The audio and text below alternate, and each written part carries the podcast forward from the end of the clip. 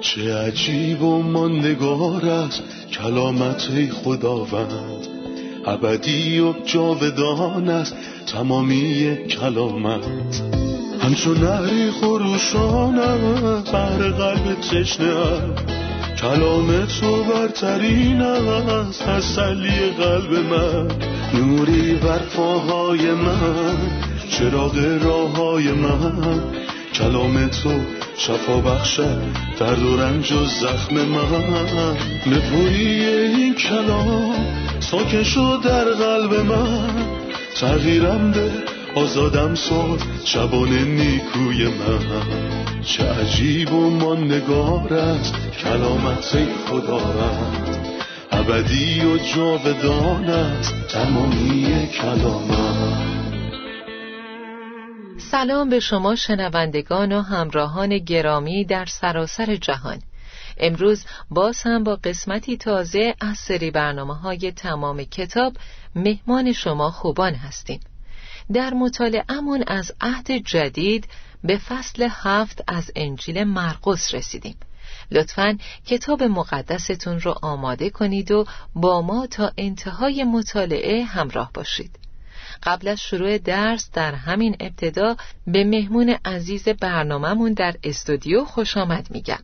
برادر یوسف خیلی خوش اومدید. درود بر شما خواهرسنم ممنون و سپاسگزارم به همه شنوندگان این برنامه هم سلام عرض می کنم برادر یوسف ممکنه لطفا عناوین و موضوعات اصلی فصل هفت رو بهمون بگین؟ من سه موضوع اصلی در این فصل می بینم اول ظاهری بودن دیانت و ناپختگی. دوم تواضع و ایمان حقیقی که برکت خداوند رو به همراه داره. و در انتهای فصل دروس عملی برای برخورداری از برکت الهی رو می‌بینم که در معجزه شفای مرد کرولال دیده میشه. وقتی به ظاهری بودن دیانت اشاره کردین منظورتون حفظ ظاهره.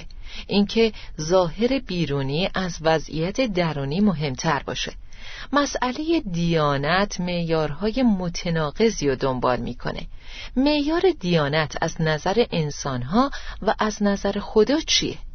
همونطور که خداوند به سموئیل فرمود انسان به ظاهر نگاه می کند یعنی به چیزی که با چشم دیده میشه اما من به دل کاری بیهوده است که برای تمیز کردن ظاهر تلاش کرد در حالی که درون فاسده و خداوند به طور واضح در متا 23 به این موضوع اشاره کرده. شما بیرون کاسه و فنجون رو تمیز می کنید و بشقاب و لیوانی که ازش می‌خورید از بیرون تمیزن. اما درون که مهمتره پر از دزدی، ناپاکی و فحشاست این منطق پوچه که به ظاهر همیت بدی در حالی که درون فاسده. خدا مطلقا چنین چیزی رو قبول نمی‌کنه. همینطوره. آیاتی رو می‌خونم. فریسیان و بعضی از علما که از اورشلیم آمده بودند دور عیسی جمع شدند. آنها دیدند که بعضی از شاگردان او با دستهای نشسته و به اصطلاح ناپاک غذا می‌خورند. یهودیان و مخصوصا فریسیان تا طبق سنت های گذشته دستهای خود را به طرز مخصوصی نمی شستند غذا نمی خوردند. وقتی از بازار می آمدند تا خود را نمی شستند چیزی نمی خوردند و بسیاری از رسوم دیگر مانند شستن پیاله ها و دیگ ها و کاسه های مسی را رعایت می کردند. پس فریسیان و علما از او پرسیدند چرا شاگردان تو سنت های گذشته را رعایت نمی کنند بلکه با دست های ناپاک غذا می خورند عیسی به ایشان فرمود اشعیا درباره شما ریاکاران چقدر درست پیشگویی نمود. وقتی گفت این مردم مرا با زبان عبادت می کنند اما دلهایشان از من دور است. عبادت آنها بیهوده است چون راه و رسوم انسانی را به جای احکام الهی تعلیم می دهند. شما احکام خدا را کنار گذاشته و به سنتهای بشری چسبیده اید عیسی همچنین به ایشان فرمود شما احکام خدا را با زرنگی کنار می‌گذارید تا رسوم خود را به جا آورید مثلا موسی فرمود پدر و مادر خود را احترام کن و هر که به پدر و یا مادر خود ناسزا بگوید سزاوار مرگ است.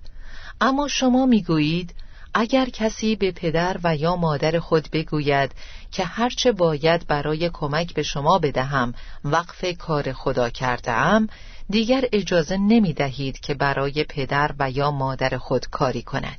به این ترتیب با انجام رسوم و سنت هایی که به شما رسیده است کلام خدا را خونسا می نمایید شما از این قبیل کارها زیاد می کنید این گفتگو کشمکشی بین سنت مشایخ و فرامین خداست یعنی قوم به سنت مشایخ متکی بودن و اونو مهمتر از فرامین خدا تلقی می کردن.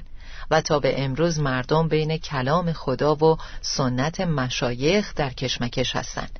درباره این گروه از مردم برامون بگین در حقیقت سنت عمیقا در قلب انسان ریشه کرده تا حدی که پتروس رسول خطاب به ایمانداران گفت فراموش نکنید که شما از قید روش های بیهوده زندگی که از نیاکان خود آموخته بودید آزاد شدید و این آزادی با پرداخت چیزهای فانی مثل طلا و نقره نبود.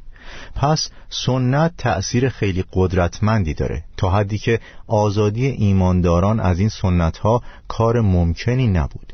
کلام میفرماید بلکه با خون گرانبهایی مانند خون برهی بی نقص و عیب.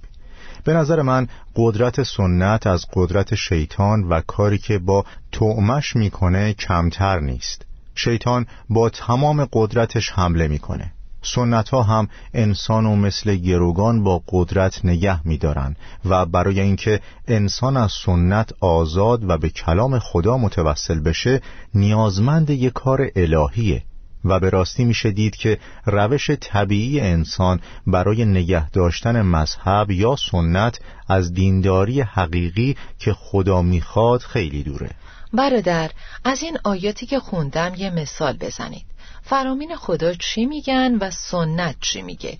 این دو برخلاف یکدیگه هستند و مردم به کدوم یک تکیه می‌کنن؟ در سنت مشکل اینه که وقتی کلام سریح و واضح خداوند در تعارض با سنت مشایخ و پدرانه انسان کورکورانه به چیزی که پدران میگن تکیه می‌کنه و نه به فرموده خدا. و شعارشون اینه آیا شما بیشتر از فلانی می‌فهمید؟ اگه فلانی اینو گفته تو کی هستی که حرفشو نقض می‌کنی؟ ولی من می‌خوام بگم که کلام خدا رو بشنوید. دو تا مثال می‌زنم. یه مثال خارج از این فصل و یه مثال از خود همین فصل. ما می‌دونیم که خداوند از قوم خواست ده یک بدن و ازشون نخواست روزه بگیرن. بجز یک روز در سال در روز عظیم کفاره. اما سنت مشایخ اینه که دو روز در هفته روزه می‌گیرن. در لوقا فصل هجده اون فریسی وقتی به دعا ایستاد گفت هفته ای دو بار روزه می‌گیرم ده یک همه چیزهایی را که به دست میآورم می‌دهم. دو بار روزه گرفتن در هفته مطلقا در کتاب مقدس نیومده و سنت مشایخه. ولی چرا بعدش روی ده یک تأکید کرده؟ جواب این سوال در اینجا کاملا مشخصه. میفرماید پدر و مادر خود را احترام کن. ما می‌دونیم که این اولین فرمان در لوح دوم در عهد عتیقه و در عهد جدید می‌خونیم که این اولین فرمان با وعده است.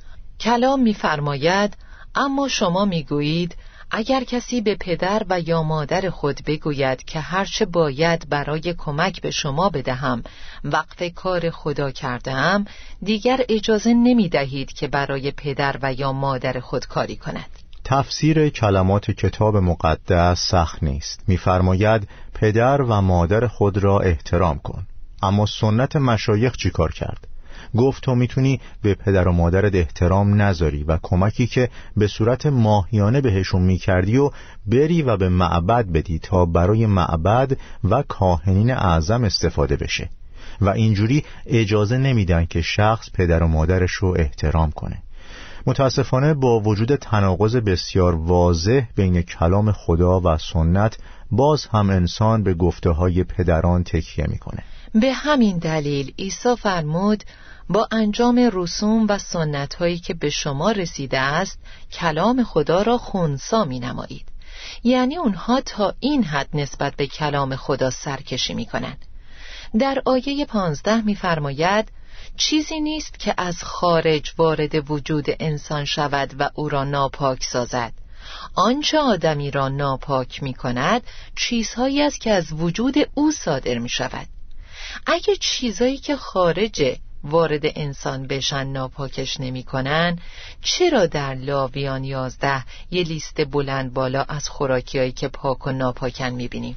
کتاب لاویان به ما تعلیم میده که با ناپاکی احاطه شدیم. حتی زمانی که به دنیا اومدیم هم در ناپاکی به دنیا اومدیم. این کتاب به ما تعلیم میده تمام چیزهایی که در این دنیا در اطراف ما هستند و ما به طور طبیعی و از طریق پدران و مادرانمون در اونها به دنیا اومدیم ناپاک هستند این ناپاکی مذهبیه اما در نور عهد جدید مسیح ما رو به مرحله بالاتری ارتقا داد. و به همون میگه چیزی که وارد انسان میشه ناپاکش نمی‌کنه.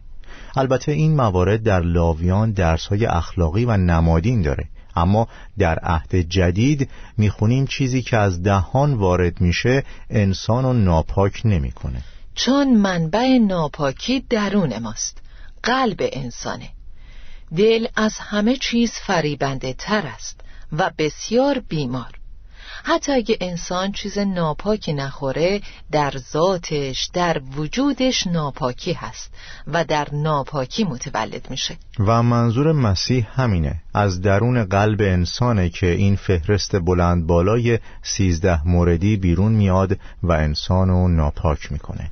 اگه این چیزیه که مسیح فرمود که از درون انسان ناپاکی بیرون میاد و از یه منبع درونی جاری میشه پس آیا غسل ده یک و روزه و کلا هر کاری که انسان می‌کنه می‌تونه تطهیرش کنه؟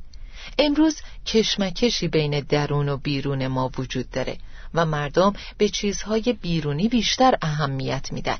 ولی چطور درونمون رو پاک کنیم؟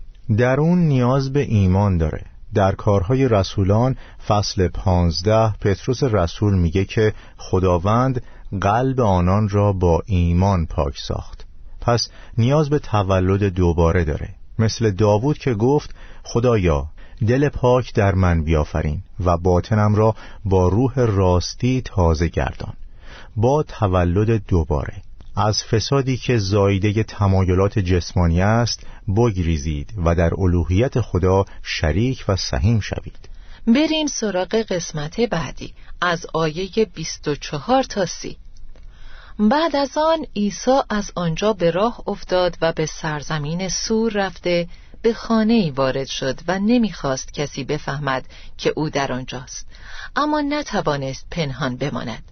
فورا زنی که دخترش گرفتار روح پلید بود از بودن او در آنجا اطلاع یافت و آمده جلوی پای عیسی سجده کرد. او که زنی یونانی و از اهالی فینیقیه سوریه بود از عیسی خواهش کرد که دیو را از دخترش بیرون کند. عیسی به او فرمود بگذار اول فرزندان سیر شوند. درست نیست نان فرزندان را گرفته و نزد سگها بیندازیم زن جواب داد ای آقا درست است. اما سگهای خانه نیز از خورد ریزهای خوراک فرزندان می‌خورند. عیسی به او فرمود برو. به خاطر این جواب دیو از دخترت بیرون رفته است. وقتی زن به خانه برگشت دید که دخترش روی تخت خوابیده و دیو او را رها کرده است. لطفا درباره این عمل رحمت و این کار معجزه آسا برای زن کنعانی غیر یهودی توضیح بدین. این قلب خداوند برای امت هاست. این زن با تقوا و با ایمانش اومد و دخترش رو از بزرگترین مصیبت نجات داد. ما با نگاه به فصل قبلی یه تضاد بین فصلهای شش و هفت مرقس پیدا می‌کنیم. یه تضاد بزرگ بین دو زن دو مادر. یکی مادری که به دخترش تعلیم داد تا مرتکب زشترین جرم بشه و دیگری مادری که از خداوند خواست تا بزرگترین برکت رو برای دخترش دریافت کنه و اونو از بزرگترین مصیبت نجات داد. ما در اینجا می‌بینیم که یه زن پرهیزکار با ایمان خود باعث برکت دخترش شد و اونو از دیوهایی که تسخیرش کرده بودن نجات داد. در حالی که هیرودیای شریر در فصل شش به دخترش یاد داد مرتکب جرم وحشتناکی بشه و درخواست قتل یحیای تعمید دهنده رو کنه. من در این زن فاضل دو ویژگی خیلی مهم می‌بینم. ایمانی عظیم و فروتنی عظیم. خدا به فروتنی و ایمان بیشتر از هر چیز دیگه اهمیت میده. در خصوص ایمان کتاب مقدس میفرماید بدون ایمان ممکن نیست خدا رو خوشنود کرد. بله و در خصوص تواضع می‌خونیم که هیچی مهمتر از این ویژگی زیبا و قابل ستایش وجود نداره. خدا به فروتنان فیض میبخشه. همینطوره. چیزی که در این زن به طور واضح دیده میشه ایمانه و حتما درباره این قسمت صحبت می‌کنیم چون از نظر یه خواننده معمولی برخورد خداوند خیلی تنده. انگار به احساسات اون زن اهمیتی نمیده.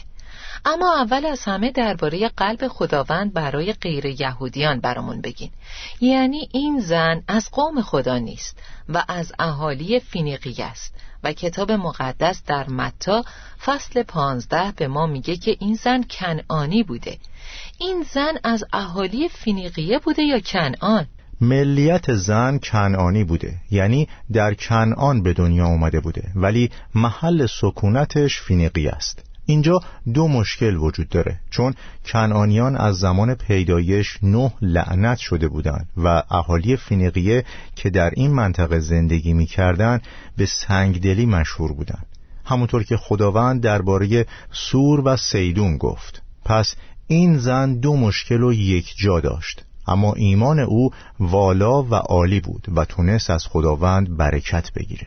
پس ملیت کنعانی داشت اما در فینیقیه زندگی می‌کرد. وقتی این زن پیش مسیح اومد مسیح با ظاهری تند و تلخ برخورد کرد. درباره جواب خداوند توضیح بدین که فرمود بگذار اول فرزندان سیر شوند. در متا می‌خونیم درست نیست که نان اطفال را برداریم و پیش سگ ها بیندازیم شاید به نظر بعضیا بیاد که خداوند به این زن اهانت کرده. در اینجا منظور چیه و به چه چیزی اشاره می‌کنه؟ شاید اگه به متا پانزده بریم جزئیات بیشتری درباره این واقعه به دست بیاریم. با صدای بلند گفت ای آقا ای فرزند داوود به من رحم کن. دخترم سخت گرفتار دیو شده است. و در حقیقت مسیح به عنوان پسر داوود هرگز نمی‌تونه امتها رو برکت بده. ولی به عنوان پسر ابراهیم امتها رو برکت میده. شاید اون زن می‌خواست خودشو یهودی جلوه بده و خداوند می‌خواست نشون بده که این زن رو به خوبی می‌شناسه. پس فرمود درست نیست که نان اطفال را برداریم و پیش سگها بیاندازیم. در نظر قوم خدا امتها ختنه نشدن و رابطه با خدا ندارن. بنابراین از دید یهودیان اونها مثل سگان هستند. این وضعیت واقعی اونها بر طبق شریعته و این زن از دروازه شریعت یا پسر داوود بودن وارد شد. پس مطلقا نمی‌تونه برکتی دریافت کنه چون نوشته شده که فیض و راستی از طریق عیسی مسیح اومده. پس فیض نزد مسیحه بله. و همینطور راستی بله. من و شما با فیض نجات پیدا کردیم یا با راستی؟ هر دو با هم. فیض و راستی از طریق عیسی مسیح اومد. یعنی وقتی من جایگاه حقیقی و راستی نمو در برابر خدا پیدا کنم اون وقت خدا با فیض چیزی رو به هم میده که مستحقش نیستم. همینطوره. ما در این ملاقات می‌بینیم که غیر یهودیان صرف نظر از وضعیتشون در مسیح فرصتی دارن و قلب خداوند براشون بازه. لطفا از نظر تدبیری به همون درباره سهم امتها در مسیح بگین. آیا در زمان حال که دوران فیضه سهم دارن یا در آینده؟ زمانی که مسیح در جسم روی زمین بود تحت فشار قرار داشت. او فرمود من تعمیدی دارم که باید بگیرم و تا زمان انجام آن چقدر تحت فشارم. تحت فشار یعنی می‌خوام به جانها برسم و برکتشون بدم. اما قبل از صلیب قبل از اینکه شکست اسرائیل رو ثابت کنم تحت فشارم. او بعد از مرگ و رستاخیز به شاگردانش فرمود به تمام نقاط دنیا بروید و این مژده را به تمام مردم اعلام کنید. درسته که در دوران زندگی مسیح پیشروهای از امتها برکت یافتند. مثل سروان رومی در متا فصل هشت این زن کنعانی زن سامری در یوحنا چهار ولی همه اینها به صورت فردی برکت گرفتند. اما بعد از صلیب خداوند انجیل خودشو به همه امتهای زمین رسونده و واقعا امروزه مردم از هر قبیله و زبان و قوم و امتی به مسیح ایمان دارند و در زیر سایه او آرامی گرفتن و از هدایای او لذت می‌برند آمین. ممنونم بردر یوسف. استراحتی می‌کنیم و با ادامه درس برمیگردیم.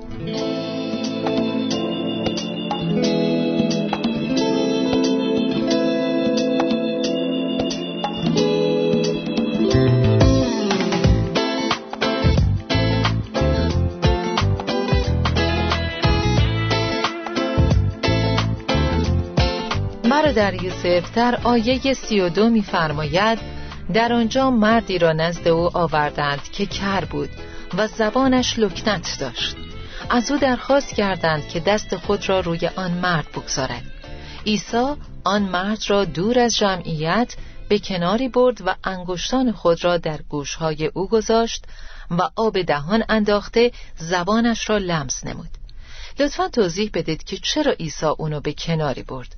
و انگشتان خود را در گوشهای او گذاشت و آب دهان انداخته زبانش را لمس نمود. این باعث میشه ما نگاه سریعی به جمله‌ای که در آیه سی و یک فرموده بندازیم. عیسی از سرزمین سور برگشت و از راه سیدون. قبلش در آیه 24 می‌خونیم عیسی از آنجا به راه افتاد و به سرزمین سور رفته. در اینجا متوجه میشیم که مسیح به منطقه سور و سیدون رفته. او از مرزها عبور نکرده بود اما به منطقه مرزی رسید. انگار ایمانو به سوی خودش فرا می‌خوند. من اومدم. آیا کسی خواسته ای نداره؟ این زن پرهیزکار اومد و برای دخترش درخواستی کرد. اما اینجا می‌خونیم که افرادی این مرد کرولالو به حضور مسیح آوردن. پس ترکیبی از مشکلات وجود داره و ناراحت کننده است. چون این مرد نه میشنوه و نه قادر تقاضای کمک بکنه. یعنی اگه کسی کمکش نمی کرده این مرد قادر به انجام هیچ کاری نبوده. گناه این بلا رو سر این مرد بیچاره آورده بود. دو معجزه وجود داره که فقط در انجیل مرقس بهشون اشاره شده. یکی این معجزه و دیگری معجزه شفای مردی نابینا از بیت سیدا در فصل هشت و سه شباهت بین این دو معجزه دیده میشه. در معجزه اول و دوم که به ترتیب در فصلهای هفت و هشت هستند افرادی شخص و پیش مسیح آوردن. این شباهت اول. مورد دوم این که عیسی شخص و از میان جمعیت به جای خلوت برد. و مورد سوم این که در هر دو معجزه از انگشت و آب دهانش استفاده کرد. یعنی در اینجا درباره انگشت دست و آب دهان می‌خونیم. درسی که من می‌گیرم اینه که برای دریافت برکت یا کسی باید شما رو پیش مسیح ببره و یا مسیح باید پیش شما بیاد. باید یه تعامل شخصی با مسیح وجود داشته باشه. درس دوم اینه که باید از جمعیت جدا شد. برای همین عیسی اونها رو به کناری برد. پس رابطه شما با مسیح مستقیم و شخصیه. در مورد انگشت دست و نفسی که از مسیح بیرون میاد همه اینها مواردیه که برکت رو به شخص محتاج میرسونن.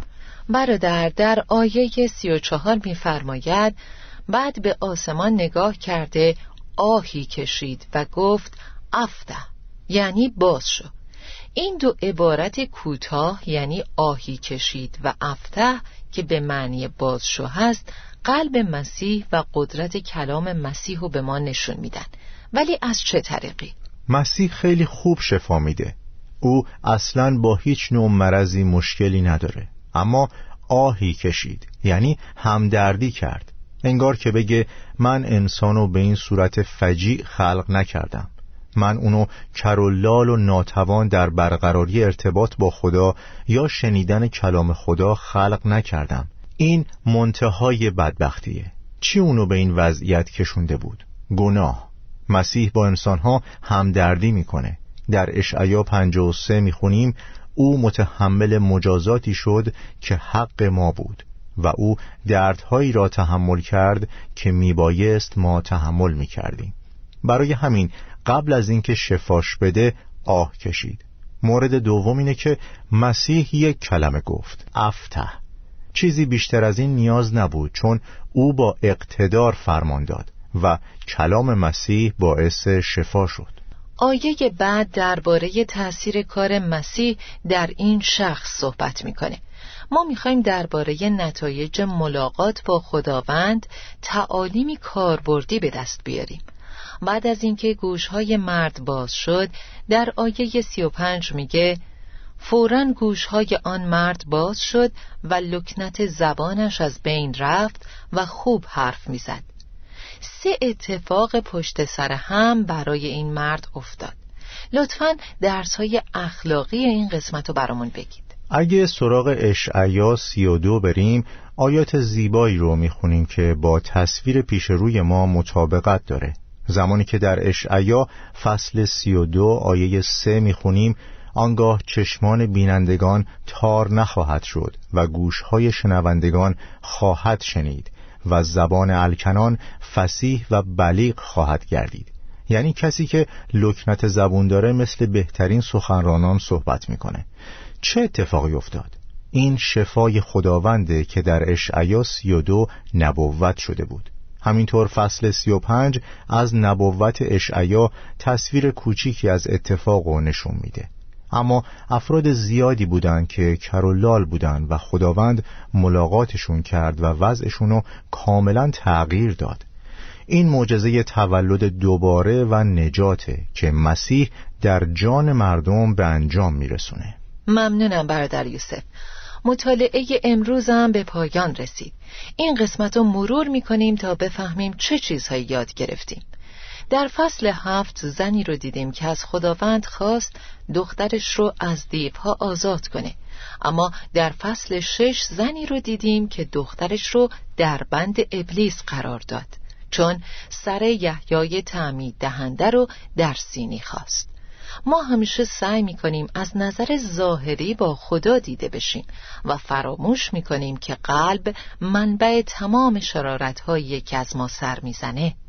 ما باید از خداوند بخوایم خدایا دل پاک در من بیافرین. فهمیدیم هیچ صدایی نباید بلندتر از صدای کتاب مقدس باشه بلکه فقط و فقط کلام مقدس خدا. ممنون بردر یوسف خداوند برکتتون بده. آمین. خدا به شما هم برکت بده. آمین.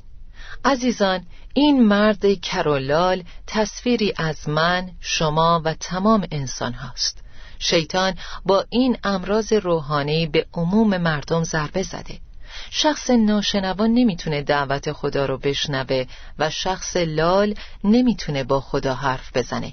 اما علاج این انسان کرولال چیه؟ علاج در شخص مسیحه. علاج در شخص مسیح و لمس اوست. علاج در شخص مسیح و قلب اوست. علاج در شخص مسیح و کلام اوست. پس مسیح اومد و این مرد رو لمس کرد. مسیح با قلبش اومد و با این مرد آه کشید. مسیح با اقتدار و کلامش اومد و فرمود افته.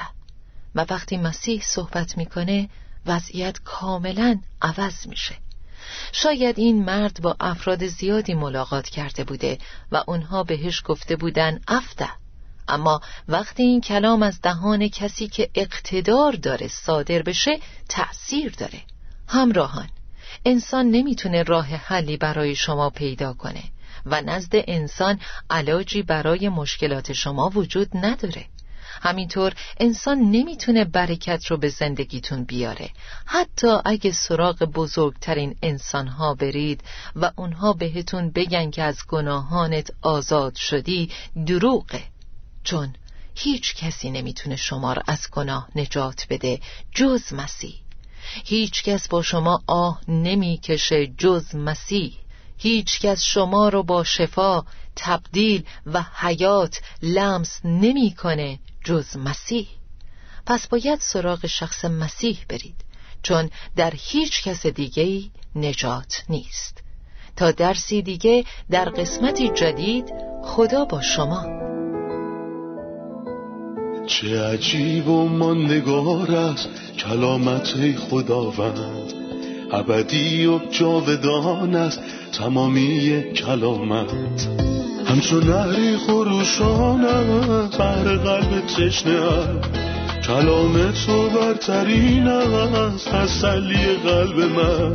نوری بر پاهای من چراغ راه من. کلام تو شفا بخشد در و رنج و زخم من. نپوری این کلام ساکن شد در قلب من. تغییرم به آزادم ساد شبان نیکوی من. چه عجیب و ماندگار است کلامت خداوند ابدی و جاودان است تمامی کلامت